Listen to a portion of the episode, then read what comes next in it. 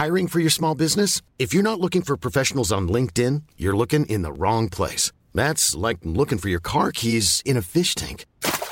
LinkedIn helps you hire professionals you can't find anywhere else, even those who aren't actively searching for a new job but might be open to the perfect role. In a given month, over 70% of LinkedIn users don't even visit other leading job sites. So start looking in the right place. With LinkedIn, you can hire professionals like a professional. Post your free job on linkedin.com/people today. Bonjour à tous et bienvenue dans le Rendez-vous Jeu, l'émission bimensuelle où on vous résume toute l'actu du jeu vidéo et de l'industrie du gaming. C'est parti!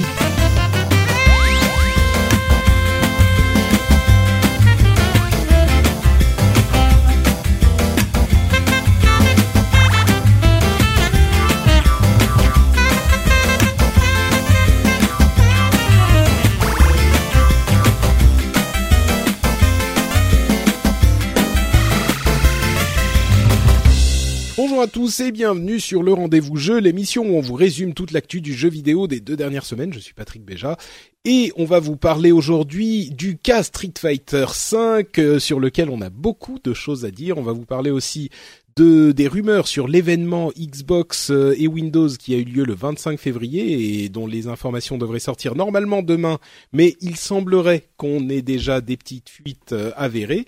On aura aussi d'autres choses dont on va vous parler, et pour m'accompagner, j'ai 2 camarades qui ont bien voulu me rejoindre pour cette émission, à savoir Yohann Thirapathi et Guillaume Haché, et pas Hachaise. Comment allez-vous, messieurs ? Mais ça va fort bien, mais merci de nous avoir invités. Ah, on entend déjà que on a un Belge, donc événement.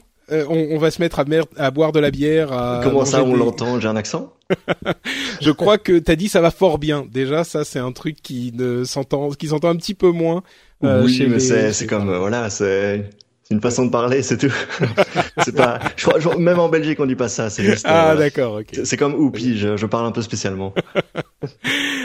Et Yohann, qui est là aussi. Merci beaucoup à toi d'être là, Yohann. Ouais, moi, ça va moyen. J'ai une bonne grippe des familles, mais bon, la fièvre, le mal de respirer, c'est rien comparé au bonheur d'être dans le podcast. Bah, moi, ça me fait particulièrement plaisir de vous avoir parce que vous êtes des membres de la communauté particulièrement actifs. Et on discute depuis des années sur Twitter, sur maintenant sur le Slack du Rendez-vous Tech entre autres, mais aussi sur Facebook, enfin partout. Et c'est vrai que moi j'avais envie de vous avoir dans l'émission depuis un moment, et puis là c'est l'occasion pour différentes raisons. Et ça me fait vraiment plaisir de vous avoir. J'espère que les auditeurs auront plaisir à vous écouter aussi. En tout cas, moi je sais que on va passer un bon moment. Et donc, on va commencer avec un titre qui a peut-être pas fait passer un excellent moment à beaucoup d'entre nous, à savoir Street Fighter V, puisqu'il est sorti il y a maintenant, ça fait 2 semaines en fait, et la sortie a été pour le moins un petit peu chaotique. Il y a eu les problèmes... Alors, je vais faire un petit résumé de tout ce qui s'est passé, et puis vous me direz ce que vous en pensez vous aussi. Donc la sortie, comme je pense tout le monde le saura, a été particulièrement mal goupillée puisque le jeu a été, les serveurs du jeu, qui est un jeu, on va dire 95% en ligne, les serveurs n'ont pas du tout tenu sur les 2 premiers jours. Et ça, c'est une chose qu'on aurait pu lui excuser si ça n'avait duré que 2 jours, parce que finalement... les gros jeux qui se lancent, on a toujours maintenant on a l'habitude que 1 sur 2 va pas tenir sous la pression du nombre de d'acheteurs qui vont se connecter en même temps. Bon, ça à la limite c'était frustrant sur les 2 premiers jours, mais encore. Le problème c'est que ça a duré un petit peu, on va dire au bout de 5 ou 6 jours, les problèmes de serveurs étaient à peu près résolus.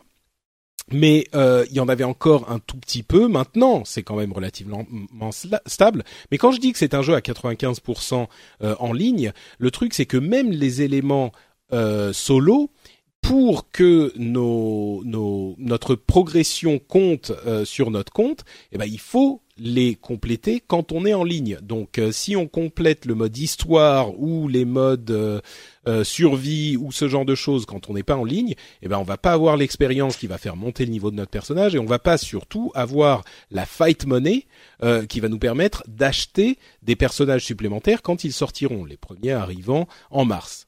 Donc ça, c'est tout le côté connexion, lancement un petit peu chaotique. Le truc, c'est que il n'y a pas eu que ça comme problème. On s'est rendu compte au lancement finalement que la partie, ne disons pas les choses à moitié. Le jeu n'est clairement pas fini. J'irais même jusqu'à dire qu'il n'y a que la moitié du jeu qui est disponible. Il y a une partie histoire qui est vraiment la partie congrue. Moi, personnellement, ça me dérange pas, mais j'ai entendu tout le monde dire que cette partie histoire était beaucoup trop courte et qu'ils auraient voulu un mode arcade. Pour résumer, pour ceux qui l'ont pas essayé, pour chaque personnage, on a 3 ou 4 rounds avec une petite partie histoire qui est, comme toujours dans les jeux de combat, un petit peu ridicule, quoi. Ah, machin a rencontré truc, il veut être le meilleur combattant du monde, donc il va voir 3 personnes et il les bat et puis il est content. Enfin, c'est vraiment, pour moi, cette partie, c'est inattendue. Ouais, enfin, ouais. Là, c'est quand même spécifiquement ridicule avec des dessins...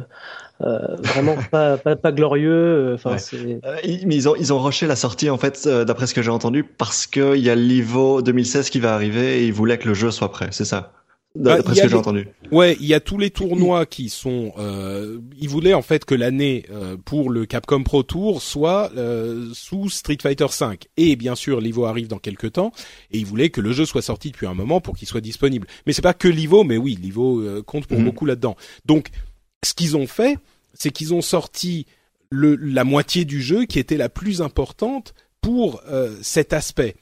Et la moitié du jeu qui était la plus importante, c'est la partie équilibre, personnage, gameplay et jeu en ligne. Je viens de dire que le jeu en ligne n'était pas hyper complet il y a un instant, mais maintenant que les serveurs fonctionnent, vous me le confirmez, enfin toi tu me le confirmes puisque tu joues en ligne, Yohann, c'est tout à fait jouable maintenant. Oui, maintenant c'est tout à fait jouable. Bon, il y a toujours des problèmes, ça arrive d'avoir des problèmes de connexion, mais bon, ça n'a rien à voir avec ce que c'était au début, ça c'est sûr. Ouais. Et en fait, c'est vraiment ça le problème. C'est qu'ils ont sorti, enfin le problème, ils ont vraiment, je pense qu'on peut dire qu'ils ont sorti la moitié du jeu. Et il y aura donc, comme on disait en mars, une mise à jour qui va amener. Moi, la chose qui me manque le plus, c'est la partie challenge. C'est-à-dire que il y a toujours dans ces jeux de combat des challenges qui vont vous apprendre les combos pour chaque personnage. Et pour moi, je pense que je suis pas le seul, mais c'est vraiment là qu'on va apprendre les nouveaux personnages, qu'on va apprendre à les jouer, parce que si on y va uniquement en mode entraînement et qu'on tape sur un mannequin qui fait rien, enfin. Un ennemi qui ne fait rien, on n'apprend pas vraiment à faire les bonnes combos. Et puis si on va en mode en ligne, on se fait rétamer immédiatement. Donc cette partie challenge est importante. Elle fera a priori partie de la mise à jour de mars avec une extension, avec un nouveau personnage et puis d'autres petits éléments. Un nouveau personnage qui sera d'ailleurs Alex. Mais alors voilà, là j'ai expliqué un petit peu tous les problèmes. Yohann, toi, tu penses quoi du jeu? Déjà, est-ce que tu avais déjà joué à Street Fighter avant? Et là, tu en penses quoi de cette moitié de jeu, finalement? Alors moi, je suis pas du tout un gros joueur de jeux de combat en général. J'ai découvert la série avec le 2 comme à peu près, on va dire, tout le monde, enfin tous ceux qui ont mon âge. Ouais. Puis ça m'est arrivé de jouer avec des amis sur d'autres versions du jeu, mais pour donner un exemple de ce que je fais au niveau jeu de combat, c'est que le 4, je l'avais acheté le jour de la sortie. J'ai dû finir le mode arcade avec chacun des personnages et puis j'avais fini, quoi. J'ai rangé le jeu. Et donc là, devant l'effervescence du 5, j'avais été un petit peu hypé sur le jeu, donc je me suis un peu lancé dedans. Et c'est vrai que ça a été un peu rude parce que... Alors déjà, moi, j'ai pu avoir le jeu un petit peu en avance, avant la sortie. Et c'était assez incompréhensible parce qu'on crée un compte en ligne, en fait, un combattant, une idée de combattant, là. Et cette ID était reset tout le temps. Mais tu l'avais avant la sortie, donc avant la sortie officielle, parce que tu l'as acheté en boutique. Ah oui, d'accord. Oui, voilà, c'est ça. C'était pas très clair en fait sur tout ce qui se passait. Et puis oui, le mode histoire a été vraiment pour moi une sacrée douche froide, quoi. Je m'attendais à avoir au moins un mode qui me permette, on va dire, de m'amuser, mais j'ai pas l'impression qu'on puisse choisir en plus la difficulté. Donc les combats sont vraiment très très faciles. Mais le mode survie remplit un peu cette fonction, puisque là tu as 4 modes de difficulté et tu peux jouer jusqu'à 50 rounds, donc ça passe plutôt. Enfin, allez, ça. Non, c'est vrai. Ouais, ça va quoi. Ouais, c'est pour ça que moi j'ai pas bien compris cette demande du mode arcade, simplement parce que c'est le truc que les gens ont l'habitude de faire. C'est quoi le mode arcade en fait? Parce que moi je ne sais pas. Bah, le mode arcade, toi aussi t'es un débutant de Street Fighter. Le mode arcade, c'est simplement comme on jouait dans les salles d'arcade à l'époque. Vous êtes peut-être un peu jeune pour avoir connu ça, hein. Vous n'avez pas le gris dans les cheveux. Effectivement, ouais. En fait, c'est simplement le mode où on va mettre commencer une partie et puis on va enchaîner 8 ou 12 personnages. Et à la fin, on bat le boss ou les boss, et puis c'est fini. Et on peut mourir, et si on meurt, il faut continuer. Et continuer en mode arcade, ça voulait dire remettre une pièce. Continuer en mode arcade à la maison sur une console, ça veut dire appuyer sur Start. Donc, okay. Voilà, je comprends que le mode arcade soit pas vraiment un truc auquel ils aient été particulièrement attachés. Par contre, le fait qu'il y ait un mode histoire un petit peu limité, je comprends que ça ait... ça a irrité les gens. Mais pourtant, tout le monde réclame ce mode arcade. Moi, je comprends pas. Mais... Oui, ça, c'est pas... Moi, le mode arcade me manque pas particulièrement. Ouais. Hein, mais c'est sûr que c'est... On va dire que quand tu connais pas bien les jeux de combat, c'est un peu vers là que tu te diriges en premier et pas vers un mode survie qui t'annonce un peu plus de galère, on va dire. C'est vrai. Et du coup, le fait que le mode histoire soit si court, ça a dû refroidir des gens, quoi. Mais le mode histoire, il va arriver, non? Il y a une espèce de DLC qui va arriver dans quelques mois, c'est ça? Alors, le mode cinématique, histoire cinématique, va arriver en juin. Et là, ça sera un vrai mode histoire, entre guillemets. Là encore... Donc c'est vraiment... C'est parce qu'ils voulaient rusher la sortie, ils voulaient se dépêcher de le sortir, qu'ils ont retardé ce mode-là précisément, quoi. Bah, ça paraît complètement clair, ça paraît complètement évident. Et ils l'ont... rusher, et comment dire, il est tellement limité et toutes les autres activités sont tellement limitées dans le jeu que c'est pas qu'ils l'ont un peu rushé, c'est qu'il y a, je sais pas, 6 mois, ils ont commencé à se rendre compte qu'ils ne pouvaient pas finir tous les éléments du jeu qu'ils voulaient et ils ont dû prendre une décision. Yoshihiro Ono et Capcom ont dû prendre une décision en se disant sur quoi on se concentre, et évidemment, ils se concentraient sur le gameplay, l'équilibrage et cette partie en ligne. Ouais. Et là, ouais, vas-y. Après. L'autre truc que j'ai entendu, c'est que dans les trailers à l'E3, etc., ils avaient montré des niveaux destructibles avec des bols de riz qui tombaient sur la tête de Ken ou des choses comme ça, et que maintenant, dans le jeu, on a un niveau où il y a ça, mais que c'est tout. Tout à fait. Ouais. Voilà. Ouais. C'était très drôle, hein. Dans la première présentation, ils avaient effectivement Chun-Li qui se faisait envoyer dans le décor littéralement dans le stage en question, et le round suivant, elle avait un bol de soupe sur la tête, un bol de ramen sur la tête. Et si jamais, et c'était marrant parce que ça avait des conséquences dans le gameplay, le bol en question, si je ne m'abuse, tombait si elle se faisait toucher suffisamment fort pour tomber par terre. Et du coup, si tu finissais le round avec le bol sur la tête, ça voulait dire que tu ne t'étais pas fait toucher. Donc c'était marrant. Et effectivement, au final, il n'y a pas du tout ces trucs-là. Il y a genre un demi-élément de décor qui fait ça. Mais alors... Je pense qu'on a dit les choses très clairement sur les problèmes de ce Street Fighter. Maintenant, pour moi qui attendais Street Fighter avec énormément d'impatience, je ne peux pas terminer cette discussion sur ce jeu sans dire également que la moitié qui est dans le jeu est pour moi incroyablement réussie. C'est-à-dire c'est celle qui compte finalement. C'est ça. Pour moi, c'est vraiment s'il fallait alors oui, on est tous outrés que le jeu ne soit pas fini, mais s'il fallait choisir une partie du jeu à pas louper, c'est celle-là. Et pour le coup, heureusement, Dieu merci, elle est vraiment pas loupée du tout, quoi.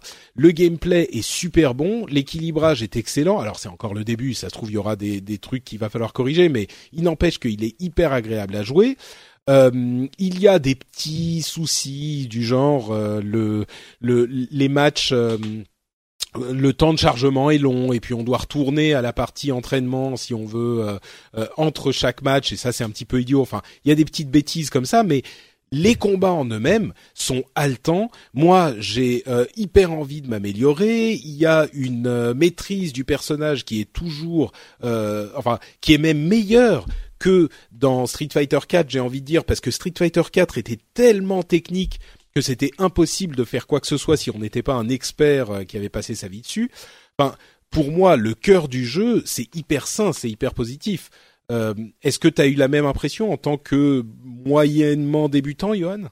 Ah ouais, complètement. Donc moi, j'ai quand même pas mal joué là en classé contre d'autres joueurs, et c'est un vrai plaisir de prise en main. Globalement, on comprend quand même assez vite comment fonctionne le personnage qu'on joue. Souvent aussi en voyant les adversaires jouer le même personnage, on peut découvrir un peu comment quel type de combo on peut essayer de faire. On sent qu'il y a moyen de progresser quand même assez facilement sur le jeu. Non, c'est vraiment superbe. Après, j'ai pas du tout l'expérience pour juger de l'équilibre ou de la finesse du gameplay là-dessus, mais ouais, moi j'ai malgré tous les problèmes et même en tant que nouveau joueur, j'ai énormément joué là ce week-end, et ça reste un vrai plaisir. Après, il y a quand même quelques petites choses qui viennent encore gâcher pour moi un peu l'expérience de jeu. C'est je sais pas si t'as vécu ça, mais c'est les gens qui quittent les parties qui sont en train de perdre. Et ça, c'est vraiment très rageant. Alors que justement, perdre justement dans ce jeu-là est pas trop frustrant. Moi qui viens de jeux comme StarCraft ou Heroes of the Storm, où les parties peuvent durer 30 à 40 minutes, perdre au bout de 40 minutes, c'est vraiment frustrant. Alors que là, comme les parties sont beaucoup plus courtes, tu prends un coup, mais bon, c'est pas grave. Tu relances une partie, tu essaies de faire mieux. Enfin, je trouve que ça s'enchaîne beaucoup plus facilement que d'autres jeux, en fait. Ouais, moi j'ai eu un moment au début avec les problèmes de serveur où c'était effectivement, je me suis enchaîné, je sais pas, peut-être 25 défaites. Là, c'était quand même moins marrant, mais ouais, il y a ce problème effectivement de, il y a pas de punition pour le fait de partir, de quitter une partie. On perd pas de points. Non, on perd rien, on perd pas de points. Non, ça c'est mal foutu pour le coup. Ah oui, complètement. Ça, c'est scandaleux, ça. Et ils sont très conscients aussi de tous ces problèmes. Yoshihiro Ono a annoncé qu'il y allait avoir des pénalités sévères pour les gens qui partaient. Enfin, ça va arriver tout ça, mais le truc que je voudrais également noter, c'est que malgré tous ces problèmes, c'est un jeu qu'il est difficile de ne pas apprécier, et j'irais même jusqu'à dire de ne pas recommander. Parce que tout ça fonctionne tellement bien. Je dirais que si vous ne savez pas dans quoi vous mettez les pieds, attendez au moins la mise à jour de mars, on va dire. De mars qui va amener plein de petits trucs en plus, qui va compléter vraiment les éléments importants du jeu. Et ne faire qu'on n'aura plus uniquement les trucs absolument essentiels, mais bien un jeu un petit peu plus complet. Par contre, si vous appréciez Street Fighter et que vous savez ce qu'est le cœur de ce type de jeu, les jeux de combat, moi je dirais, malgré tous ces problèmes, c'est incroyable parce qu'on a passé un quart d'heure à décrire tous les problèmes, malgré tous ces problèmes, je recommande quand même le jeu, parce que le cœur du gameplay est tellement bon, tellement appréciable, et tellement accessible en plus pour un jeu de combat, que y a eu un plaisir qu'il est difficile de nier, quoi. Yohann, toi, t'es arrivé à quel niveau de League Points, qui est leur classement ? Je sais pas du tout. Je sais pas. Ah, t'as même pas regardé, d'accord. Je suis rang bronze, et j'ai affronté des rangs super bronze. D'accord, donc t'es entre 500 et 1000 en fait. D'accord, c'est directement lié au nombre de points en fait. Ouais. Entre 500 et 1000 c'est super bronze. Entre 500 et 1000 c'est bronze. Entre 1000 et 1500, c'est super bronze, il y a ultra bronze, etc. Et moi, je suis arrivé super bronze la dernière fois que j'ai joué, donc j'étais quand même hyper fier. Et Et en plus, il y a un truc un petit peu à la Hearthstone qui fait que tu perds moins de points quand tu perds que tu n'en gagnes quand tu gagnes. Quand je dis un petit peu à la Hearthstone, c'est que dans les 5 premiers rangs de Hearthstone, tu peux pas perdre d'étoiles. Là, c'est un petit peu pareil. Si tu joues suffisamment, tu vas réussir à progresser et voir ton rang s'améliorer. Donc, il y a ce système de satisfaction quand même qui est pas trop mal foutu, quoi. Et donc... Voilà, moi c'est un jeu que j'aime énormément déjà, et pour moi c'est exactement ce qu'il devait faire pour réussir la transition à ce niveau-là avec Street Fighter 4. Mmh. Maintenant, le problème c'est que tous les gens qui n'étaient pas clients, est-ce que le train est passé, quoi ? Ils ont raté leur lancement, ça y est, bon, on s'en fout, quoi. Ouais, mais on peut peut-être aussi parler une seconde du changement au niveau du modèle économique, parce qu'apparemment on gagne des fighting points fight money, c'est ça, ouais, en montant dans les rangs, et on peut acheter des personnages parce que ils ont choisi de ne pas faire ce qu'ils faisaient à chaque fois avant, c'est-à-dire de refaire une nouvelle édition du jeu Super Street Fighter, Ultra Street Fighter, avec de plus en plus de personnages. Donc est-ce que ça veut dire que le jeu ne baissera jamais en prix ? C'est très probable, oui.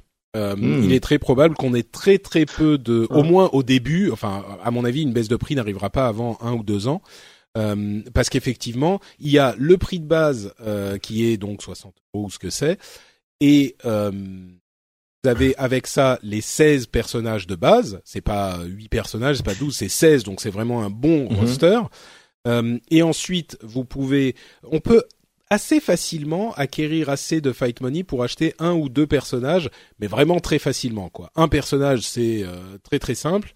2 personnages, je pense que c'est pas trop dur. Et du coup, il y a beaucoup de gens. J'ai entendu des gens dire, ah ouais, mais voilà, ils essayent d'avoir le beurre et l'argent du beurre. Ils te donnent d'un côté le jeu et ensuite ils te font payer les DLC.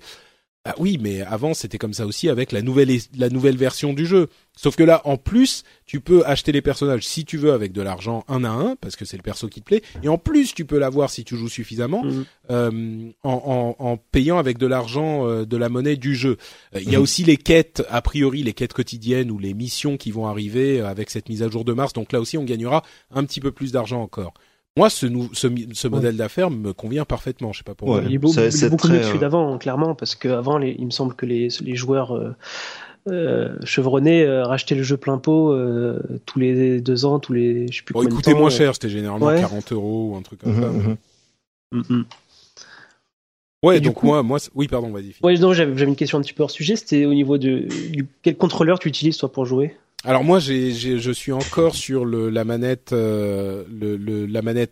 par défaut de la PlayStation, mais j'ai commandé une manette qui était un Fight Commander Ori, que je trouve beaucoup moins moche que le officiel Mad Catz, qui est un truc ignoble, quoi, le truc avec les logos rouge, vert, bleu, c'est immonde.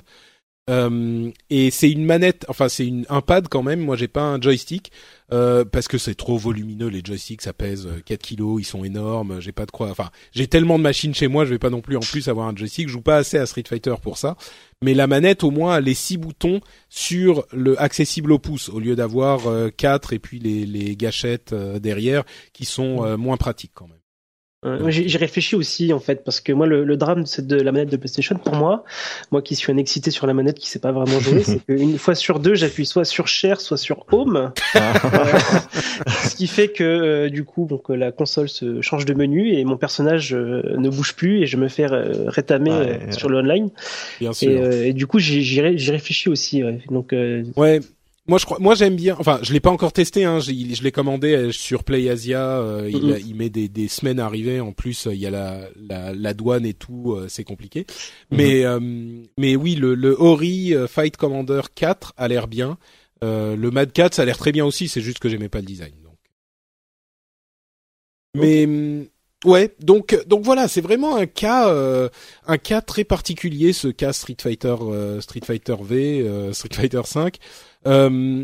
C'est compliqué à évaluer, quoi. Je crois qu'il faut vraiment décider chacun pour soi si on est prêt à jouer à la moitié d'un jeu, et si cette moitié, en fait ce qu'il faut décider c'est si cette moitié de jeu vous intéresse ou pas. Moi je pense que c'est vraiment une moitié de jeu intéressante, Mais elle est pas forcément à conseiller à tous les débutants. En fait, c'est un peu comme une early access, en fait. Presque, ouais, exactement. Exactement. Une de plus. Mais une early access hyper solide dans ce qu'elle fait bien, tu vois. C'est juste que c'est qu'une partie du jeu. Donc. Mais quand la mise à jour de mars sera disponible, on en reparlera dans l'émission de toute façon. Je crois que là, j'encouragerai les gens à se lancer, même les débutants, parce que c'est tellement dommage de pas apprécier le plaisir de ce jeu que... Mais je me demande s'ils ont vraiment pas fait une erreur sur ce coup-là, parce que les sites ont fait leurs tests. Je sais pas lesquels reviendront sur leurs notes ou pas, ou sur leur. Enfin, en termes d'exposition, ça va être compliqué de remarketer à nouveau l'arrivée du patch. Enfin, je sais pas ce que t'en penses. Moi, je dirais que pour n'importe quel autre jeu, ça aurait effectivement été le cas, et clairement, il aurait mieux valu qu'ils sortent le jeu fini et que ça soit l'explosion de bonheur pour tout le monde. Ça, c'est évident.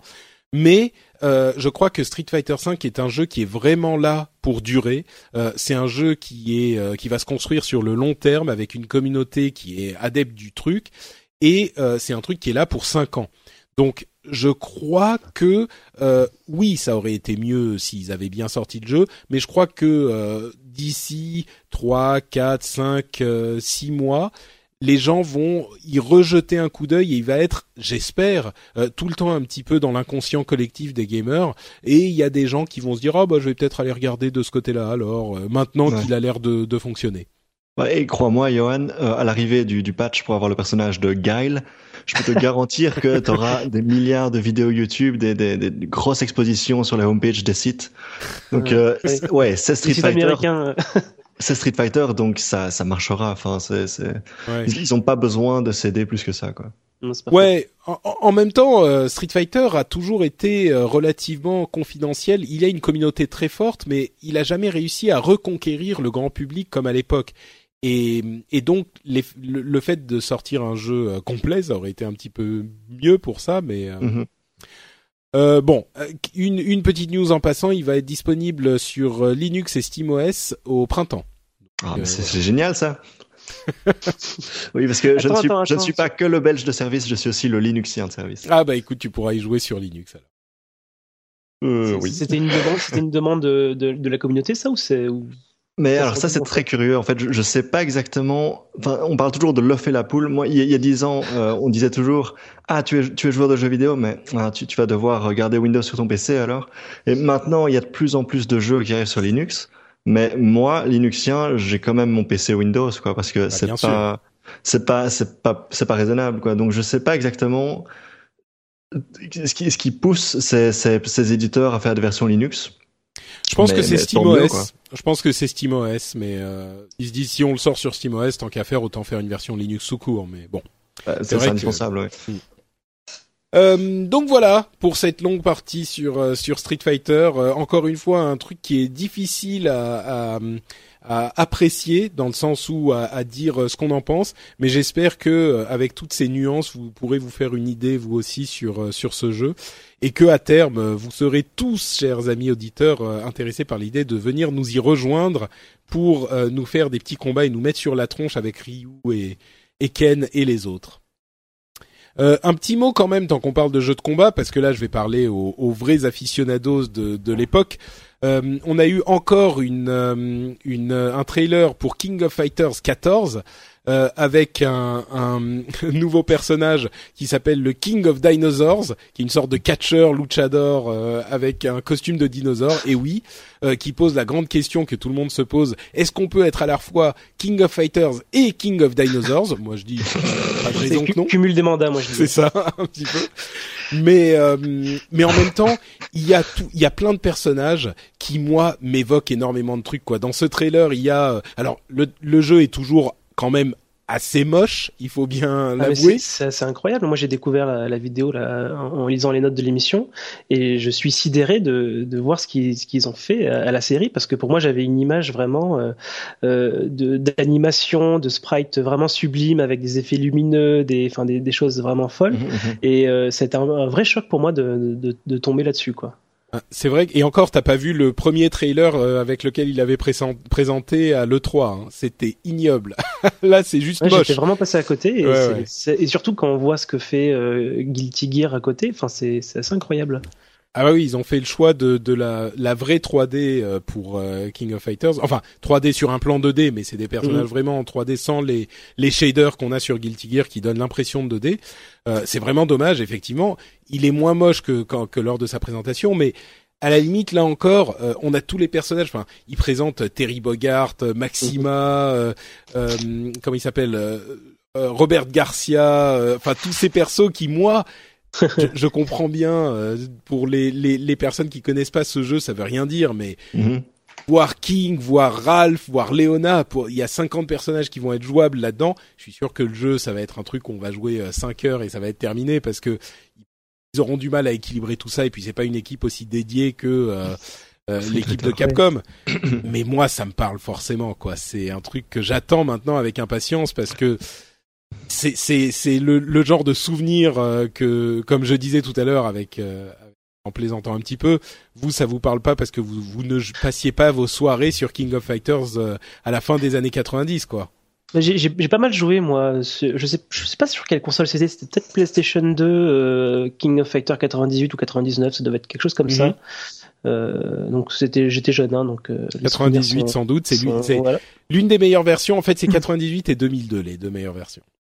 Et donc ouais, j'ai quand même un souvenir d'un très très bon jeu de baston, enfin d'un très fun en tout cas. On retrouvait, il me semble, des persos de Street Fighter. Il y avait Ryu, non? Ah non, pas du tout. Non. Pas du tout. Tu penses peut-être à Capcom versus SNK où là effectivement il y avait. Peut-être. Alors je dois peut-être confondre ces choses-là. C'est possible. Ouais. Celui-là était un petit peu moins bon, j'avoue, mais il était sympa aussi. Mais bon, King of Fighters, c'est effectivement toute une histoire à lui seul, et je suis assez content qu'on voit un retour de ce jeu-là. J'espère qu'il tiendra la route aussi, mais.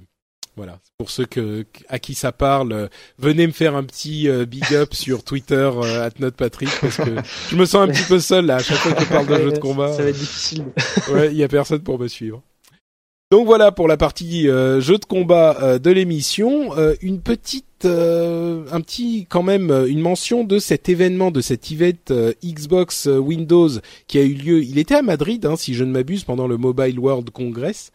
Le 25 février dernier, et on n'a pas vraiment eu beaucoup de leaks, mais on a quand même des rumeurs qui nous laissent entendre de quoi il s'agissait, et c'est une news qui est à la fois intéressante, intrigante et tout simplement un petit peu bizarre, puisque il semblerait que d'ici quelques mois, la Xbox One puisse installer et utiliser les applications universelles Windows 10. On sait que la Xbox One utilise comme système d'exploitation Windows 10 depuis quelque temps.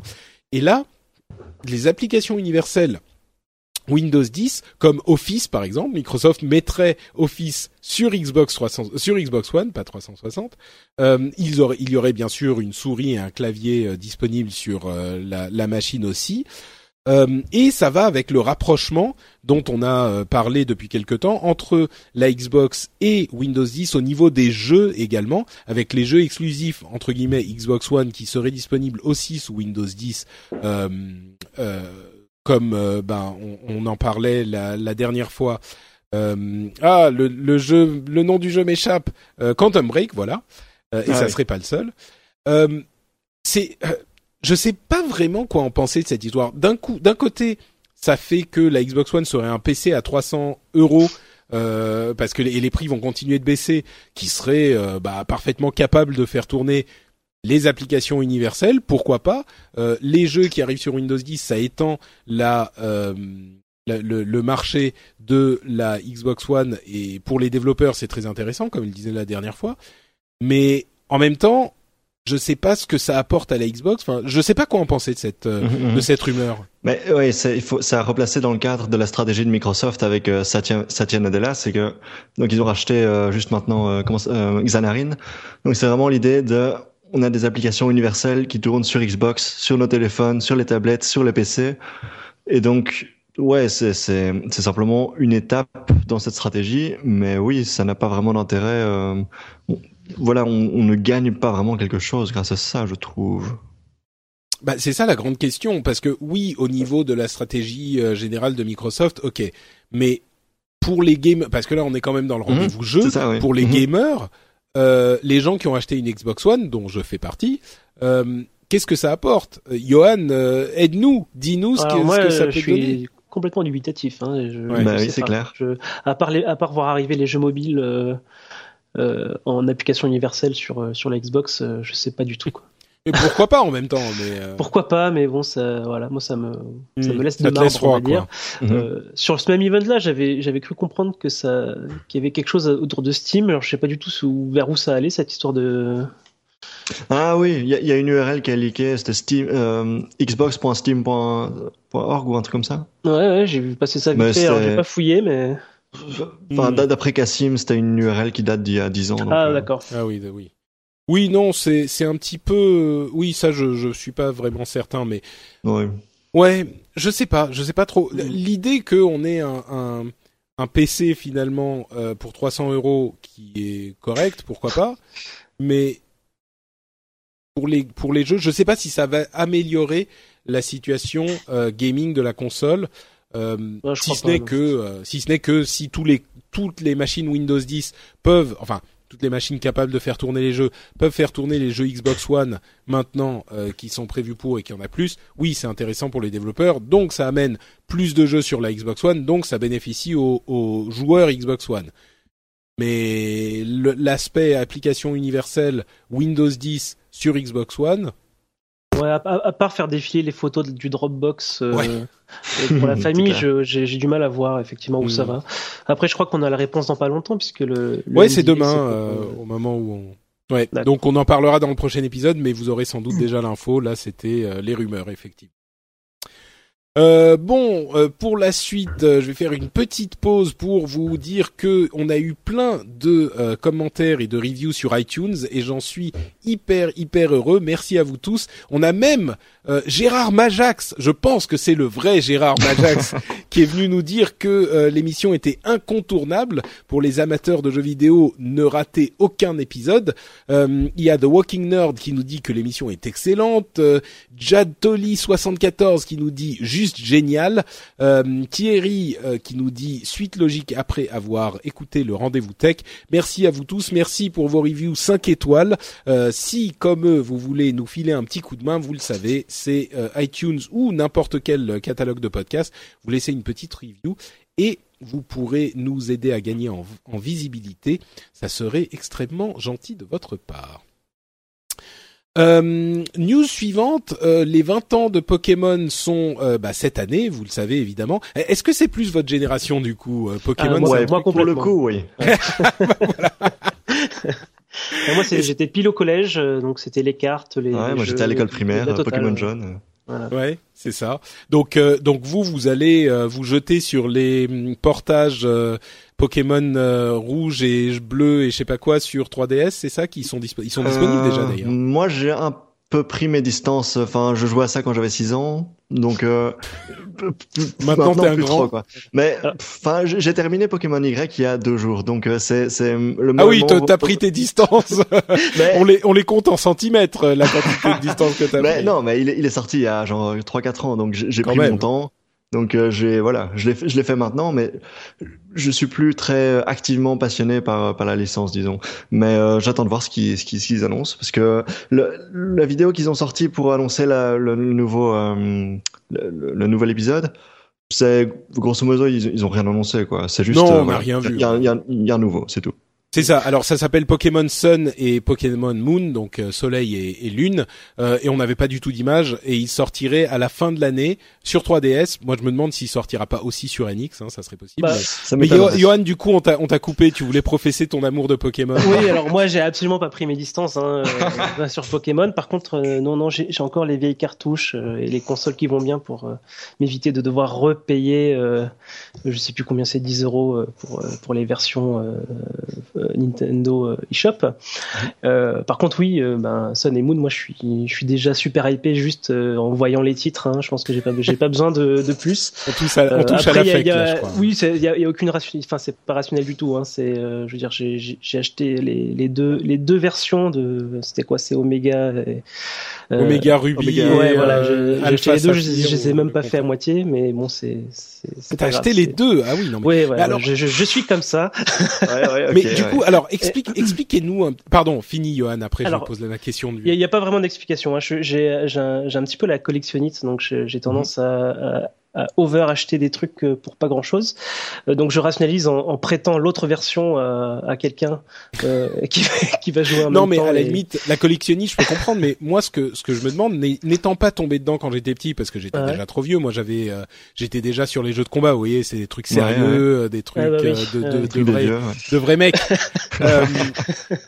Quel est l'attrait ? Parce que j'ai réessayé, hein, j'ai acheté justement Y ou je sais plus lequel sur 3DS et j'ai essayé de tester, je me suis dit c'est pas possible que le monde entier. One size fits all seemed like a good idea for clothes. Nice dress. It's a t-shirt. Until you tried it on. Same goes for your healthcare. That's why United Healthcare offers a variety of flexible, budget-friendly coverage for medical, vision, dental, and more. So whether you're between jobs, coming off a parent's plan, or even missed open enrollment, you can find the plan that fits you best. Find out more about United Healthcare coverage at uh1.com. That's uh1.com. Hiring for your small business? If you're not looking for professionals on LinkedIn, you're looking in the wrong place. That's like looking for your car keys in a fish tank. LinkedIn helps you hire professionals you can't find anywhere else, even those who aren't actively searching for a new job but might be open to the perfect role. In a given month, over 70% of LinkedIn users don't even visit other leading job sites. So start looking in the right place. With LinkedIn, you can hire professionals like a professional. Post your free job on linkedin.com/people today. Aime ce jeu et que moi, j'y ai passé, je sais plus, 3, 4, 5 heures. J'ai pas compris, quoi. Expliquez-moi pourquoi c'est attrayant, c'est intéressant. Ça dépend assez fort des gens, en fait. Donc, il y en a pour qui il y a le côté kawaii, super mignon, Pikachu, etc. Moi, personnellement, c'est plus le côté... Enfin, c'est un RPG assez solide, quoi. Donc, il y a un système de combat avec les Pokémon électriques qui battent les Pokémon eau, ce genre de choses. Et puis... Ouais, c'est un RPG solide, quoi. Moi, j'ai pas une passion, donc comme je disais, j'ai un peu pris mes distances, j'ai pas mon cœur qui bat à la vue d'un Dracofeu ou ce genre de choses, mais franchement, le système de combat est assez jouissif, donc c'est un bon jeu. Ouais, un bon RPG, quoi. Ouais. Je suis aussi comme ça, hein. Je suis pas à fond, je vais pas capturer l'intégralité des Pokémon, etc. Donc je suis vraiment aussi sur la mécanique de jeu. En général, j'arrive au bout, on va dire du scénario principal, et puis je m'arrête là. Et c'est vrai que bon, le problème de la série, c'est qu'elle se renouvelle pas tant que ça en termes. Oh, clairement, mais c'est le même jeu à chaque fois. C'est le même jeu à chaque fois, et je pense que s'ils sortaient pas d'autres jeux tous les 2 ans, je referais la version d'avant, quoi, parce que bon, c'est vraiment le jeu du voyage, quoi. C'est le jeu que j'amène, que dans le train, dans le machin, je vais jouer un petit peu. Enfin, c'est comme ça. Après, si je voyagerais pas, enfin si je voyageais pas, je pense que j'y jouerais probablement pas. Ah oui, carrément. D'accord. Ouais. J'y jouerai pas chez moi comme ça, quoi. C'est vraiment un jeu de déplacement. Et puis ouais, c'est aussi une question générationnelle, quoi. Moi, j'ai grandi avec, donc quoi que j'en dise, même si j'ai pris mes distances, ça évoquera toujours une petite émotion dans mon petit cœur. Et donc ouais, c'est peut-être pour ça que je jouerai sans doute au prochain Pokémon, quoi. Mais... Ouais, peut-être. Bah, je vais peut-être ressortir Y. Histoire d'essayer d'aller un petit peu plus loin, parce que c'est vraiment, enfin, pas jamais avoir fini un Pokémon quand t'es amateur de jeux vidéo. J'ai l'impression que c'est un petit peu l'atard. Enfin, je sais pas, c'est comme avoir jamais joué à Mario, ou comme. Non, mais je veux dire, c'est moi-même pour ma fierté personnelle, tu vois. C'est un truc. Il y en a quelques-uns comme ça où je me dis, il me manque quelque chose, mais. Ouais, comme Metal Gear Solid, par exemple. Oh là là. Repartons pas là-dessus. Metal Gear Solid 3. J'ai fait le 1. Hein. J'ai fait le 1 et j'ai refait le 1 et je l'ai refait. C'est le 2. Ouais. Et puis si vous n'avez pas, si vous pouvez pas attendre, si vous avez la Pokémonite aiguë, il y a Yo-Kai Watch qui sera disponible en Europe enfin le 29 avril. Donc c'est Nintendo qui publie, hein, bien sûr, donc ça sera un beau boulot. Mais Yo-Kai Watch, c'est vraiment le jeu qui est le nouveau phénomène à la Pokémon, qui a conquis le Japon et qui est sorti aux US il y a quelques temps. Donc voilà, ça arrive dans 2 mois. Si vous pouvez pas attendre la fin de l'année avec Pokémon Sun et Pokémon Moon, il y a Yo-Kai Watch qui sera là pour vous. Yohann, tu vas tenter l'aventure Yo-Kai Watch ou non, tu restes fidèle à Pokémon? Oui, je vais parce que le phénomène m'intéresse. En fait, c'est juste pour comprendre parce que visuellement, il m'attire pas spécialement en fait. Je pense qu'effectivement, je suis trop vieux et que c'est pas Pokémon. Alors ça risque de pas être pour moi, mais voilà, j'ai envie un peu de comprendre un peu le concept. Je sais que Level 5 fait des jeux de grande qualité, donc je pense que ça risque d'être solide dans tous les cas. Bon, on a assez parlé des pouilleux de consoles. Maintenant, il est temps de parler un petit peu de la race maîtresse des adeptes du PC. Et en particulier du HTC Vive, donc le casque de réalité virtuelle, dont le prix a été annoncé il y a quelques jours de ça. Il sera donc de $799 aux États-Unis et de €899 en Europe, avec la petite mention quand même importante du fait que oui, c'est beaucoup plus cher que le Oculus Rift qui lui-même était quand même un petit peu faisait mal aux fesses. Mais il faut pas oublier que ce HTC Vive inclut les deux manettes, donc une pour chaque main, les deux manettes pour contrôler votre environnement et les totems pour vous placer dans l'espace. Donc oui, c'est plus cher, mais on en a plus pour le prix, sachant que les manettes équivalentes sur l'Oculus Rift seront mises en vente à l'automne, les Oculus Touch. Donc, mais bon, il n'en reste pas moins que €900. Messieurs, ça vous fait quoi? Ce sera pas pour tout de suite, je crois. Ouais. Pareil. Après, au niveau du prix, moi, j'étais assez surpris pour le Vive. Je m'attendais à ce qu'il soit plus cher encore. Ah oui. Ouais, je pensais que ce soit plus cher. Plus cher que €900. Bah, je trouve qu'il est meilleur marché que Oculus là pour ce qu'il y a dedans. Oui, pour ce qu'il y a dedans à la limite. Oui. Voilà, mais... donc si on va dire que si j'avais une somme approchante, je serais prêt plus à prendre un Vive qu'un Oculus quoi. D'accord. Ah oui, d'accord. Toi, mais c'est parce qu'il y a Valve derrière. Ça, c'est ton amour de game. Vraiment qui... pas. C'est... Non, d'accord. Non. Mais ouais, d'accord. Bon, c'est effectivement. Je crois que là, le vrai choc, c'était le prix de l'Oculus. Là, c'est juste bon. Ok, bah, c'est encore plus cher, mais ouais, d'accord. Ouais, non. Honnêtement, moi, je vois ça. C'est trop cher, quoi. Donc, ça aurait pu être encore plus cher ou un peu moins cher ou quoi. De toute manière, c'est vraiment dans des rangées de prix beaucoup trop élevées pour que ce soit vraiment accessible à la majorité des consommateurs, quoi. Donc, j'espère que d'ici quelques années, ce sera un prix plus démocratique. J'espère. Bah, moi, je suis un petit peu, ça renforce encore mon impression que Sony a une carte énorme à jouer avec le PlayStation VR. Oui. D'ailleurs, le PDG de GameStop aux US a dit que GameStop commencerait à vendre le PlayStation VR cet automne. Donc, on sait qu'il était censé sortir au printemps. Enfin, dans la première moitié de l'année, peut-être que ça a été un petit peu décalé, peut-être qu'il sera pas en vente chez GameStop avant, mais qu'il sortira avant quand même. Enfin, on sait pas bien. Mais voilà, il est possible qu'il soit décalé à l'automne.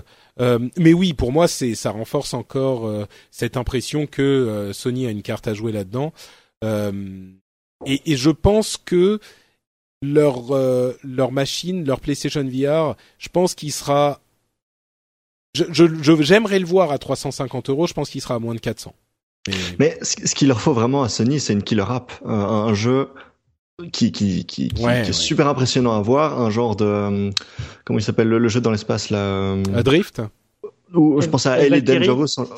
Ouais, n'importe lequel. Mais je pensais à Elite Dangerous en l'occurrence. Où voilà, on a notre casque, on est dans l'espace, on tire sur des vaisseaux, ce genre de choses. Là, on me dit, ok, PlayStation VR sur la PlayStation 4, j'ai vraiment du mal à m'imaginer l'expérience que je pourrais retirer de ça, parce que moi, je pense systématiquement au hardware beaucoup plus limité, parce qu'on parlait de race maîtresse là, mais pour le coup, la PlayStation 4, deux images 1080p, 60 secondes en permanence, ça implique forcément des jeux beaucoup plus limités graphiquement. Ah mais ça c'est sûr. Voilà, mais donc j'ai du coup l'idée de la killer app dont je parlais, j'ai vraiment du mal à m'imaginer ce que ça pourrait être. Bah ça c'est la grande question, hein. Mais je crois que je prends un petit peu de ce que tu dis et je développe. C'est vrai que là, dans tout ce qui a été annoncé sur les jeux sur Oculus Rift et sur HTC Vive, ce qui ressort en fait, c'est qu'on n'a pas l'impression de voir une killer app. Et c'est normal parce qu'on commence à développer tout ça, c'est évident. Mais ça ouvre encore plus une voie à Sony pour, avec une killer app, convaincre un petit peu plus facilement, au moins les gamers déjà. On pourrait penser à No Man's Sky par exemple. Tu évoquais les jeux spatiaux. Ouais. Un No Man's Sky qui soit compatible PSVR à sa sortie. Peut-être. On a Riggs, le jeu de sport en fait, de mec sur lequel il communique pas mal. Moi, je pense qu'il y aura effectivement là-dessus une possibilité d'avoir des trucs un petit peu plus convaincants, au moins pour l'expérience type manège, parce que mine de rien. Rien de ce que j'ai vu. Les jeux qui sont disponibles avec en bundle avec les casques PC, HTC Vive et Oculus Rift, ils sont pas non plus, ils ont pas l'air hyper convaincants. Enfin. Non, c'est vrai. Mais moi, en l'état, ce PSVR, il me fait pas très envie parce que ce qui m'intéresse avec la VR, c'est même pas forcément que les jeux et du coup, j'aurais l'impression de payer peut-être, c'est hypothétique, si c'est moins cher, j'aurais l'impression de payer moitié moins, mais pour avoir la moins, moitié, ouais. Pour la moitié des choses que j'attends de la VR. Et du coup, une des annonces qui trotte dans ma tête et bon, je me fais probablement des films, c'est une annonce du style qu'on puisse le brancher sur un PC. Pour une qualité moindre, mais qui permettent au moins de faire des choses un peu annexes du jeu vidéo. Quoi. Oh mais moi je crois qu'ils n'ont pas besoin de brancher sur le PC, ils peuvent le faire directement sur leur PlayStation. Hein. Il y aura, je suis sûr que s'ils développent la chose au-delà du gaming, ils peuvent le faire directement sur la PlayStation. Et si ça fonctionne, encore une fois grand point d'interrogation, ils pourraient faire de l'ensemble PlayStation PSVR une entrée de gamme de la réalité virtuelle qui fait beaucoup plus que du gaming. Mais bon, ensuite, on sait que Sony est capable de se prendre les pieds dans le tapis et ils l'ont fait plus d'une fois. Donc, mais bon. Bref, ok, donc voilà pour ces premières réactions sur le HTC Vive qui arrive tout bientôt, là, comme on dit par chez vous. Et on va continuer avec un jeu qui a fait un petit peu de bruit ces derniers temps et auquel vous avez pas mal joué tous les deux. Non, je ne parle pas de Far Cry Primal qui est sorti aussi sur console, mais qui est un Far Cry qui est pas mal, mais qui est quand même Far Cry. Non, je parle de Superhot. C'est quoi Superhot et est-ce que c'est bien ? Qui veut prendre la parole en premier ? J'y vais. Alors. Ouais, vas-y. Alors, Superhot, c'est un jeu dont on entend parler depuis quelques temps. Il me semble que ça doit remonter au moins à 2013. C'est un jeu qui est né d'une game jam, puis qui a été kickstarté. Donc, effectivement, on a eu pas mal d'infos là-dessus. C'est en fait un shooter en vue subjective, assez minimaliste. Donc, avec vraiment visuellement, c'est des graphismes très polygonaux comme ça, très géométrique. Il y a un code couleur assez simple avec les décors en blanc, en rouge les ennemis et en noir tous les objets avec lesquels on peut interagir. Et donc en fait le concept du jeu, c'est que le temps ne s'écoule que lorsqu'on bouge. Donc ça nous permet de s'arrêter de bouger, de voir dans quelle direction vont les balles. Et de pouvoir essayer de définir une stratégie, d'avancer dans tel sens ou tel autre sens pour essayer d'éviter les balles et de neutraliser les ennemis un par un. Donc c'est vraiment une sensation vraiment sympa. On avance dans les niveaux, on meurt, on réessaye, on commence à connaître un peu les ennemis, par où ils arrivent, où est-ce qu'ils apparaissent, etc. Et on finit par finir un niveau. Et une fois qu'on arrive à terminer donc le dernier ennemi, on a un replay de toutes les actions qu'on a faites d'une traite. Et ça nous donne un peu l'impression d'avoir fait une scène hyper badass d'un film d'action. Ouais.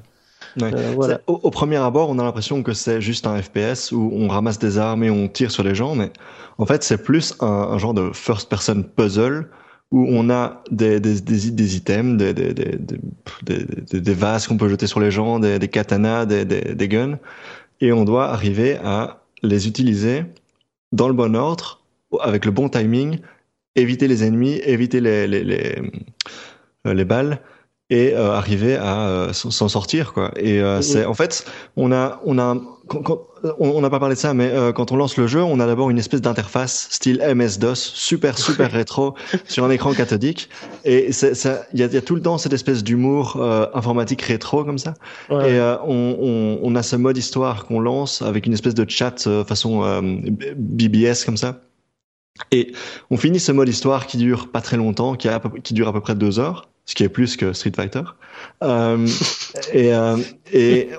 finit ces modes histoire et on débloque directement, on s'y attend pas du tout, mais on débloque, je crois, genre 50 challenges, 50 modes endless. Et donc, ce jeu qui paye pas de mine, qui a l'air super innocent, avec son gameplay vraiment bien travaillé, ils ont mis 2 ans à bosser sur le gameplay, et on voit que les mécaniques ont été bien creusées. On finit ce mode histoire vite fait en 2 heures, et puis on a un jeu qu'on peut sortir dès qu'on a envie pour se faire un level. C'est vraiment très jouissif. C'est vraiment, moi, la surprise a été dans l'autre sens, tu vois, parce que moi qui avais un peu suivi le jeu, je m'attendais justement à une succession de challenges, de niveaux, etc. Et en fait, j'ai découvert en lançant le jeu qu'il y avait un mode histoire qui est vraiment surprenant. On va rien en dire, je pense. On va rien en dire. C'est assez spécial. Mais du coup, cette histoire, moi, c'était vraiment un petit coup de foudre, quoi. Je m'attendais vraiment pas à le trouver là, et puis j'ai vraiment passé un super bon moment. Et puis après, comme tu le dis, la suite, après, c'est vraiment du pur gameplay.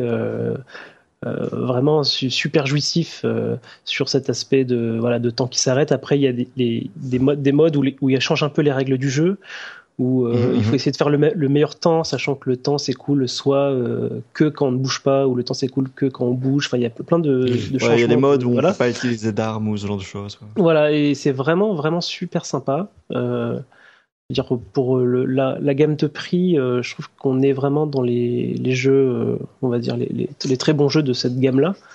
Il est à 23 euros là en petite promo, c'est ces jours-ci à 20,69 €, donc c'est effectivement un jeu à un prix assez bas. Ouais. Mmh. Mais du coup c'est le style de jeu, parce que je comprends à peu près ce que vous voulez dire, mais à l'expérience, en y ayant joué beaucoup, vous considérez que c'est un puzzle, c'est un puzzle game en fait, c'est ça? Alors, je suis un peu mesuré là-dessus. C'est un mix des deux, parce que on bouge la souris pour tirer, donc ça c'est un FPS, mais en même temps c'est pas du tout le côté nerveux, le côté il faut vite bouger, il faut avoir des réflexes. C'est pas un Counter-Strike, quoi. Mais on réfléchit plus qu'on travaille sur ses réflexes. Alors moi pour le côté puzzle, je suis un peu mitigé, parce que il y a pas vraiment une solution à un tableau donné, quoi. Non, c'est quand même un puzzle. Mais ce qui fait que quand on est habitué au jeu, on peut très bien faire des parties très sur les réflexes et sur l'expérience, plus que sur la réflexion. Sans t'arrêter, quoi. Ouais. C'est-à-dire que c'est pas un truc où tu vas avancer de 3 pas, t'arrêter, regarder tout ce qui se passe autour, et t'arrêter pendant 2 minutes, tu vois, juste observer, penser à ce que tu veux pas, parce qu'en fait, le temps n'est pas complètement infligé, en fait. C'est très lentement. Voilà, c'est ça. Du coup, ça t'empêche de vraiment te poser complètement pour analyser. Ah, d'accord. Voilà. Bah, juste très lentement. Ok, d'accord. Okay. Du coup, moi, je trouve que la composante action est quand même plus importante que la composante réflexion. Je ne suis pas d'accord. Allez, tapez-vous dessus. Ouais. D'accord. Non, mais c'est intéressant, effectivement. Alors, je vais quand même le placer, hein. J'ai un jeu de mots excellent. Est-ce que vous diriez que Superhot est super cool? Moi. Non, mais en plus, c'est une vraie question. Alors moi, je oui, il est super cool. Ouais. Ok, d'accord. Après, je le recommande pas spécialement à tout le monde, hein. C'est quand même un jeu un peu particulier. Je pense que l'idéal, c'est d'aller voir d'aller chercher votre youtubeur préféré. Il a forcément fait une vidéo dessus. Et si le jeu vous parle et si ça a l'air de vous plaire, je pense que vous pouvez foncer. Et si ça vous parle pas plus que ça sur les vidéos, c'est pas forcément la peine d'aller plus loin. D'accord. Ouais. Ok. Bon à savoir, effectivement. Ensuite, quelques petites news en vrac. L'aventure GameLoft, Ubisoft, Vivendi continue. Ouais, c'est un peu ça, le fond de l'hiver, ouais, plutôt. Donc Vivendi a fait une offre publique d'achat sur GameLoft. qui a été rejeté par le conseil d'administration de GameLoft. Donc, il la considère comme hostile et néfaste pour l'avenir de la société. Mais il n'empêche que l'OPA est là, et évidemment, on se doute bien que cette OPA n'est qu'une première étape avant d'essayer de s'attaquer à Ubisoft pour Vivendi. Et pendant ce temps-là, Ubisoft est en train d'aller voir du côté du Canada pour essayer de chercher des investisseurs qui leur permettraient de contrer l'hostilité très certainement à venir de Bolloré sur Ubisoft. Donc voilà, le feuilleton continue. Je ne sais pas si on peut vraiment en penser quoi que ce soit d'autre que le constat de ce qui se passe, parce que j'ai pas d'amour ou d'animosité particulière pour Bolloré. Ubisoft est quand même une société avec laquelle je pense qu'il est difficile de ne pas avoir une certaine affinité quand on est français. Mais oui, voilà, quand on est français. Ouais, non, toi tu t'en fous, Guillaume. Oui, exactement. Ubisoft, rien à foutre. Moi, je me posais pas mal de questions vis-à-vis de cette OPA, parce que du coup, j'avais essayé de trouver, on va dire, une mise à jour parce que l'OPA a été annoncée, je sais plus quand, il y a une semaine ou un peu plus, non? Ouais. Et depuis, j'ai pas vu de site reparler un peu de l'avancée de ce truc-là. Mais en cherchant un peu, j'ai vu que donc du coup l'OPA, Vivendi propose à tous les actionnaires de lui revendre des actions pour 6€. Donc à ce moment-là, l'action de Gameloft était à 5,50 ou quelque chose comme ça. Du coup, c'était intéressant, on va dire, pour les actionnaires de revendre leur action. Mais entre-temps, genre le lendemain de l'OPA, l'action de Gameloft était passée à 6,48 et montée à 7 à un moment donné. Et du coup, je me demande, est-ce que vraiment ça signifie pas un échec complet d'une OPA? Parce que si l'action est déjà plus chère que l'offre, est-ce que les actionnaires ont intérêt à participer à l'offre publique de rachat? Enfin, je sais pas exactement comment ça fonctionne. Mais c'est sûr que si l'action, j'ai pas suivi, mais si l'action vaut plus cher que le prix proposé dans l'OPA, il est évident que c'est pas un très bon deal. Donc c'est exactement ce qui s'est passé en fait en regardant. C'est le lendemain de l'OPA, ça y est, l'action est remontée à 7€ ou quelque chose comme ça. Et du coup, je sais pas trop où ça en est et qu'est-ce que ça va donner.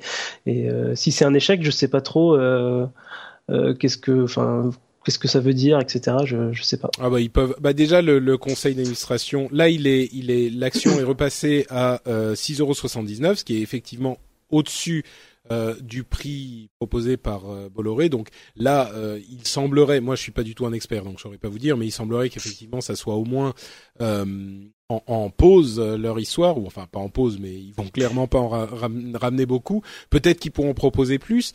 À vrai dire, à mon sens. Gameloft n'est qu'une partie du puzzle. Ce qui est vraiment préoccupant, c'est ce qu'ils vont faire, ce que Vivendi va faire par rapport à Ubisoft. Et c'est là sûr. Que le vrai, les vrais jeux vont commencer, quoi. Sans hasardeux, mais. Donc ouais, et est-ce que alors du coup Ubisoft va du côté du Canada pour se renforcer, mais qu'est-ce que ça veut dire exactement? Moi je suis pas expert dans le domaine. Est-ce qu'ils vont emprunter de l'argent au gouvernement canadien pour racheter des actions pour avoir plus que les 16% de droits de vote qu'ils ont aujourd'hui? Est-ce que le gouvernement canadien va rentrer au capital de Ubisoft? On sait qu'ils ont beaucoup de studios au Canada, enfin beaucoup de jeux sont faits au Canada. Donc peut-être que le gouvernement canadien aurait intérêt à se dire on va garder, on va soutenir cette société qui amène une certaine visibilité et puis du travail chez nous. Je sais pas. C'est une grande question. Ce qui est bon, on va voir, on va continuer là-dessus. Suite au prochain épisode. Voilà.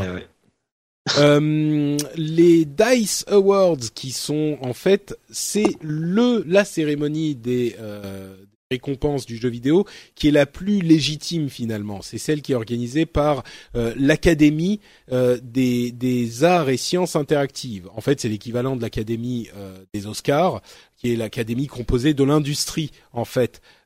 Du cinéma, là c'est composé de l'industrie du jeu vidéo. Ils ont donc eu leur cérémonie il y a une dizaine de jours. Fallout 4 a été nommé jeu de l'année pendant cette cérémonie, peu de surprises. Action, jeu d'action de l'année, il y en a une tripotée. Hein, je suis obligé de t'interrompre là. Vas-y. Peu de surprises. Ouais, non, pour moi c'est la déception de l'année Fallout 4. Ah oui? À ce moment-là, oui. Bah, pourtant, ok, quel jeu est-ce que tu aurais mis en jeu de l'année? Moi c'est plutôt soit Metal Gear Solid 5, soit The Witcher 3, mais... Enfin, ouais, moi je trouve ça étonnant. C'est-à-dire, il a pas eu une dérive, enfin des critiques. Ouais, genre ça... Gamekult était assez froid par exemple avec Fallout. Oui, mais Gamekult ils sont froids ou tièdes, ils ont deux températures. Donc, mais pas... il a raison pour le coup. Ouais, c'est vrai. Moi, c'est vraiment pas un jeu qui ressort de cette année, quoi. Enfin. Ah oui. Après, je suis peut-être un rageux. Bah, c'est possible. Mais enfin, franchement, j'étais vraiment très surpris de voir Fallout 4. À cet endroit-là. D'accord. Bah écoute, moi je pense qu'il y a beaucoup. Peut-être qu'aux États-Unis ils sont un petit peu plus fans. Je sais que ils ont beaucoup apprécié Fallout 4. Enfin, moi j'ai beaucoup d'amis qui ont été assez convaincus. Mais quel jeu t'aurais mis toi, Yohann, du coup? Ah ouais, je mets Bloodborne. Mais... ah ouais. Non, mais pourquoi pas. Hein, mais on peut comprendre que Bloodborne est moins grand public. Tu vois, oui, là c'est vraiment Comme je le disais, c'est l'industrie, donc des développeurs, des producteurs. C'est l'industrie mondiale ou juste américaine? Non, américaine. Bah oui, mais c'est pour ça que c'est le seul jeu américain parmi tous les jeux qu'on a cités qui a gagné. C'est pas les Avengers 2 qui gagnent les Oscars de meilleur film de l'année non plus. C'est vrai, t'as raison, oui. T'as pas tort. Effectivement, c'était Spotlight qui. Et puis bon, oui. Donc non, tu me fais mentir, c'est vrai. Donc c'est pas non plus ni Bloodborne ni la tripotée de voilà, c'est Fallout 4. On a Star Wars Battlefront en jeu d'action, jeu de combat Mortal Kombat, bah oui, il y en avait pas énormément. Beaucoup. Mario Maker, jeu familial, Fallout Shelter, jeu mobile. OK. Outstanding achievement in character, donc personnage enfin réussite commendable, louable en personnage, Rise of the Tomb Raider, Lara Croft. Okay. Vous m'arrêtez hein, s'il y a des choses à dire. Moi, je suis vraiment pas d'accord avec la moitié du palmarès. Que ce soit jeu de l'action Battlefront, alors que tout le monde est quand même pareil, et assez tiède et rapidement. Ça, plus personne qui y joue. Jeu mobile, Fallout Shelter, enfin pareil, on a eu un Lara Croft Go, il était beaucoup mieux. Parler de lui, enfin je trouve ça, enfin moi je suis vraiment hyper dépité devant tout ça. Ouais. Bon après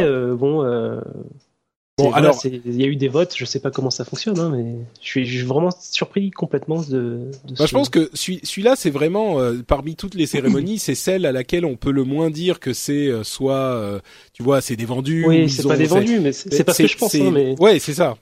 C'est juste que c'est effectivement l'avis de cette industrie avec lesquelles visiblement on revient à cette idée qu'on avait évoquée précédemment, que dans le jeu vidéo, il me semble en tout cas, et certains ont disputé cette idée, mais il me semble beaucoup plus difficile de faire consensus que dans le cinéma ou dans d'autres domaines.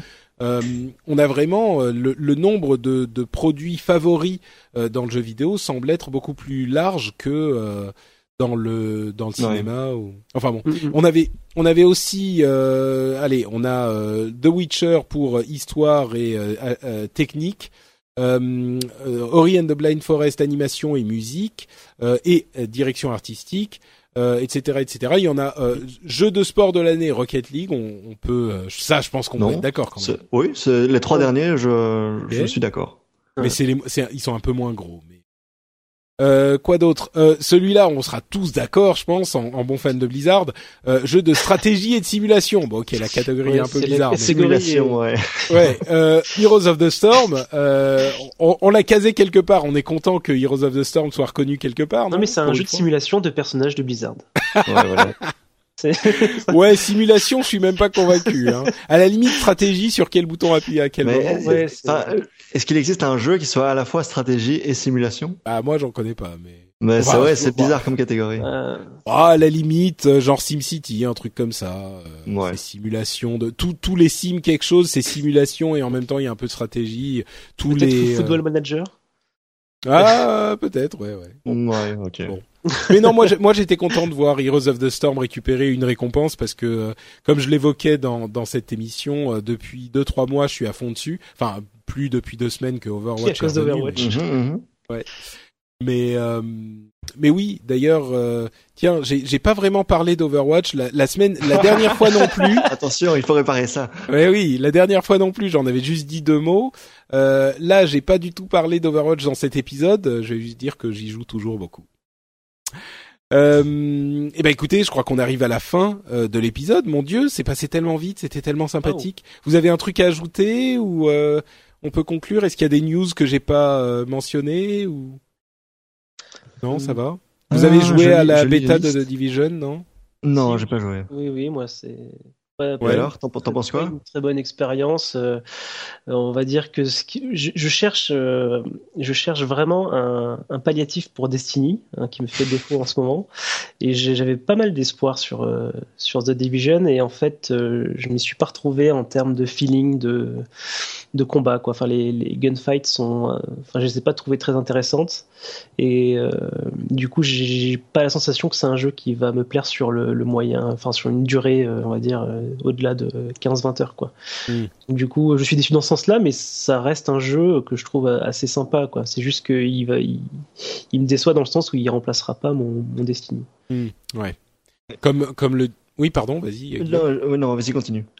Oui, je voulais juste dire que finalement on confirme encore cette idée que là où Destiny met tout dans le gunplay, dans le gameplay et dans le gunplay, The Division est beaucoup plus un jeu de loot, ou même s'il y a un petit peu de gunplay, mais c'est beaucoup plus un jeu de loot où c'est ça qui va, c'est de là que va venir le plaisir et c'est ce que tu veux dire un petit peu, non? Ouais. Moi je vois dans les notes de l'émission que il y aura une présentation du PSVR le 15 mars, et ça je ne savais pas. Mais donc on a potentiellement des annonces de date de sortie, non? Alors c'est possible. Alors c'est le 15 mars à la GDC, la Game Developer Conference, qui est effectivement une conférence un petit peu particulière où on a quand même pas mal d'annonces ces dernières années. À l'origine, elle était vraiment réservée à c'est technique, hein. Ouais, c'était vraiment réservé aux développeurs, mais il y a des trucs intéressants qui s'y produisent depuis quelques années.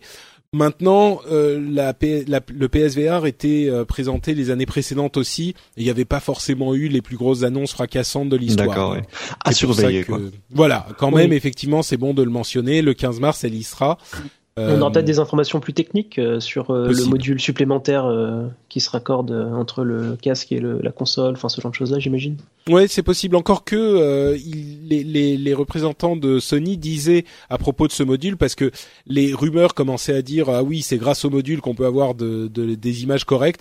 Ils ont un petit peu remis les pendules à l'heure. Alors, on ne sait pas si c'est du marketing ou si c'est vrai, mais ils disaient non, mais calmez-vous. Le module, c'est pas du tout pour rendre le truc plus puissant. La PS4 peut parfaitement gérer tout ce qui se passe sur le PlayStation VR. Ensuite, on ne sait pas qui joue sur les mots ou qui joue sur quoi, parce que évidemment, n'importe quelle machine peut gérer du 90 images secondes par œil à partir du moment où tu fais des images suffisamment simples à calculer. Si tu mets aucune texture et puis juste tu peux le Superhot par exemple, voilà, n'importe qui peut faire ça, n'importe quelle machine peut faire ça. Donc bon, peut-être des informations à venir le 15 mars en effet. Bon, bah écoutez messieurs, c'était un épisode bien sympathique que j'ai passé en votre compagnie, j'espère que c'est réciproque. Là, ils vont me dire c'est un petit peu emmerdé quand même. Est-ce que vous avez des activités en ligne ou est-ce que vous n'êtes pas tellement suivable sur internet peut-être si, allez, alors Guillaume, vas-y. Ok, alors oui, donc moi pour rappel, je suis seulement étudiant, donc c'est pas ma vie professionnelle que je vais plugger maintenant, mais donc d'une part, je peux plugger mon application parce que je suis développeur sur Android.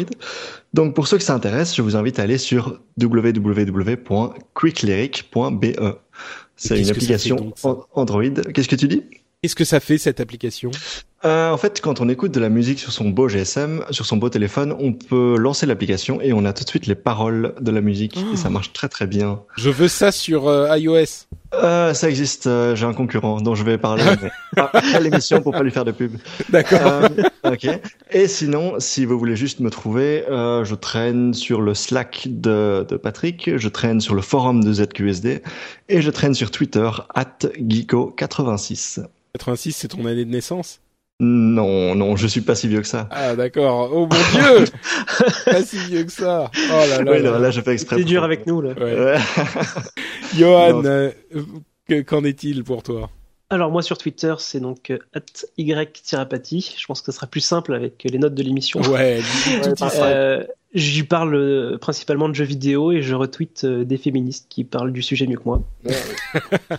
Très bien, merci beaucoup à toi. Ah oui, entre parenthèses, on l'a pas mentionné, mais je vais quand même, puisque tu évoques le féminisme dont je suis un défenseur ardent, j'avoue que Street Fighter V, il y a deux personnages, Laura et Rainbow Mika, qui quand même me mettent un petit peu mal à l'aise. Elles sont quand même à moitié à poil, mais vous êtes d'accord, hein, c'est quand même... c'est assez gênant, c'est assez gênant. Ouais, ouais. Bon, donc voilà, je l'ai juste mentionné parce que là... on pourra toujours arguer qu'il y a pire ailleurs, mais bon, c'est... Ah, il y a pire ailleurs, et puis... Oui, ensuite, il y a des gens qui vont nous dire, il y a Sexy Ryu qui est carrément sexy, torse nu. Ouais. C'est pas faux, mais c'est pas le même problème. C'est pas du tout le même problème. C'est tous les problèmes des minorités. Est-ce que ça compense de traiter les non-minorités de la même manière? Et alors, ensuite, il y a des gens... Les femmes, c'est pas une minorité, mais vous trompez d'argument. Mais bref, je voulais juste mentionner le fait que, effectivement, les deux, c'est un peu, ça me met mal à l'aise, et je suis content que vous me souteniez dans la chose, donc je suis pas fou, quoi. Il y a effectivement un petit peu de... Mais par contre, on peut féliciter parce qu'il y a un personnage, j'ai oublié son nom, personnage Rachid. Du Moyen-Orient, Rachid, voilà. Rachid, pour le coup, je trouve qu'il est plutôt bien, il est pas trop mal représenté, quoi. Eh ben c'est marrant, tu vois, moi j'ai des potes moyen-orientaux justement, arabes, qui m'ont dit, qui ont eu de la réaction. Moi justement je me disais, ah bah il a l'air pas mal Rachid, il est cool, il a son petit viseur à la Dragon Ball Z machin, c'est pas mal. Et justement moi il y a des gens qui m'ont dit, qui ont eu de la réaction tout inverse. Qui m'ont dit oh là là, ils nous mettent encore le mec hyper stéréotypique avec son je sais plus comment ça s'appelle le truc sur la tête. Le turban. Voilà, le turban sur la tête et machin et alors là on pourra aussi arguer du fait que dans Street Fighter, ils sont tous carrément débiles et caricaturaux. Bah, il est pas débile avec son turban, il est très bien. Bah oui, moi je le trouve, mais tu vois, moi oui, j'avais exactement cette question de perception aussi. C'est... Oui, voilà. Enfin, je dirais, c'est pour le coup. Bon, c'était une ou deux personnes, hein, en même temps. Mais après, je suis sûr qu'il y en a beaucoup. Ça les gênait ou ils étaient vraiment choqués? Non, c'était juste, oui, bon, encore le mec avec le turban, quoi. Tu vois. C'est comme les Français en marinière ou ouais, c'est un petit peu ça. Mais pour le coup, enfin d'après ce que j'ai entendu, c'était vraiment le Russe en slip. Mais c'est, pour le coup, c'était vraiment l'idée de d'introduire Street Fighter dans de nouveaux territoires et donc d'avoir un personnage arabe pour attirer des une nouvelle clientèle au Moyen-Orient. Et là-bas, ils ont leur turban, enfin, donc c'est pas. Non, c'est vrai, c'est pas qu'ils ont fait, c'est pas qu'ils ont menti sur le truc, c'est pas. Voilà, comme... ils mangent pas du couscous tout le temps, enfin, c'est pas. Ouais. C'est pas un jeu. C'est vrai qu'il y a des pays. Effectivement. Non, je suis d'accord. Je suis d'accord. C'est juste qu'effectivement, il y a quelqu'un. Ça m'a marqué parce que c'est un Jordanien, un ami à moi, qui m'a dit, ouais, bon, c'est un petit peu relou d'avoir le turban à chaque fois. Bon, donc voilà, je le mentionne parce que mais la question marketing, tout à fait, c'est clairement ils sont allés viser les Émirats Arabes Unis, Dubaï, tout ça où il y a une vraie scène de jeux de combat qui est hyper active, donc ils sont allés chercher là-bas de la même manière que Laura et un petit peu pour conquérir le Brésil, le Brésil, l'Amérique du Sud en général, où on avait depuis longtemps Blanca pour le Brésil, mais ils sont, je pense qu'ils sont, tu vois, c'est un petit peu moins sexy littéralement d'avoir Blanca que d'avoir Laura. Donc bon, qui d'ailleurs est un personnage hyper cool entre parenthèses, Laura aussi. Ouais, je trouve qu'elle fait des combos trop facilement contre moi, donc. Elle est trop forte. Un petit peu, oui, tu vois, c'est contre toi. Ou... Ah oui, c'est systématique, ouais. Oui, c'est moi aussi. J'aime pas les personnages qui me battent, en fait. Ouais, c'est ça. Je trouve qu'ils sont pas bien conçus. C'est le problème. C'est pas très balancé tout ça. Ouais, pas très équilibré. Bon, bah voilà, on a ouvert avec Street Fighter V et on termine avec Street Fighter V, et comme quoi la boucle est bouclée. J'ai quand même mentionné que pour ma part, c'est notre Patrick sur Twitter et sur Facebook. Vous pouvez également suivre l'émission Le Rendez-vous Jeu sur le site frenchspin.fr. Vous pouvez y retrouver d'ailleurs Le Rendez-vous Tech qu'on a évoqué une ou deux fois dans l'émission. Qui est une émission où on résume toute l'actu tech comme on le fait ici sur l'actu gaming, et on le fait toutes les 2 semaines en alternance avec Le Rendez-vous Jeu, donc ça devrait pouvoir vous intéresser, comme ça vous aurez une émission par semaine, c'est magnifique, vous aurez chaque lundi votre émission qui vous plaît. Je vous remercie en tout cas d'avoir écouté l'émission, je vous attends dans 2 semaines pour un nouvel épisode, et on vous fait tous plein de grosses bises à tous. Ciao, ciao, ciao.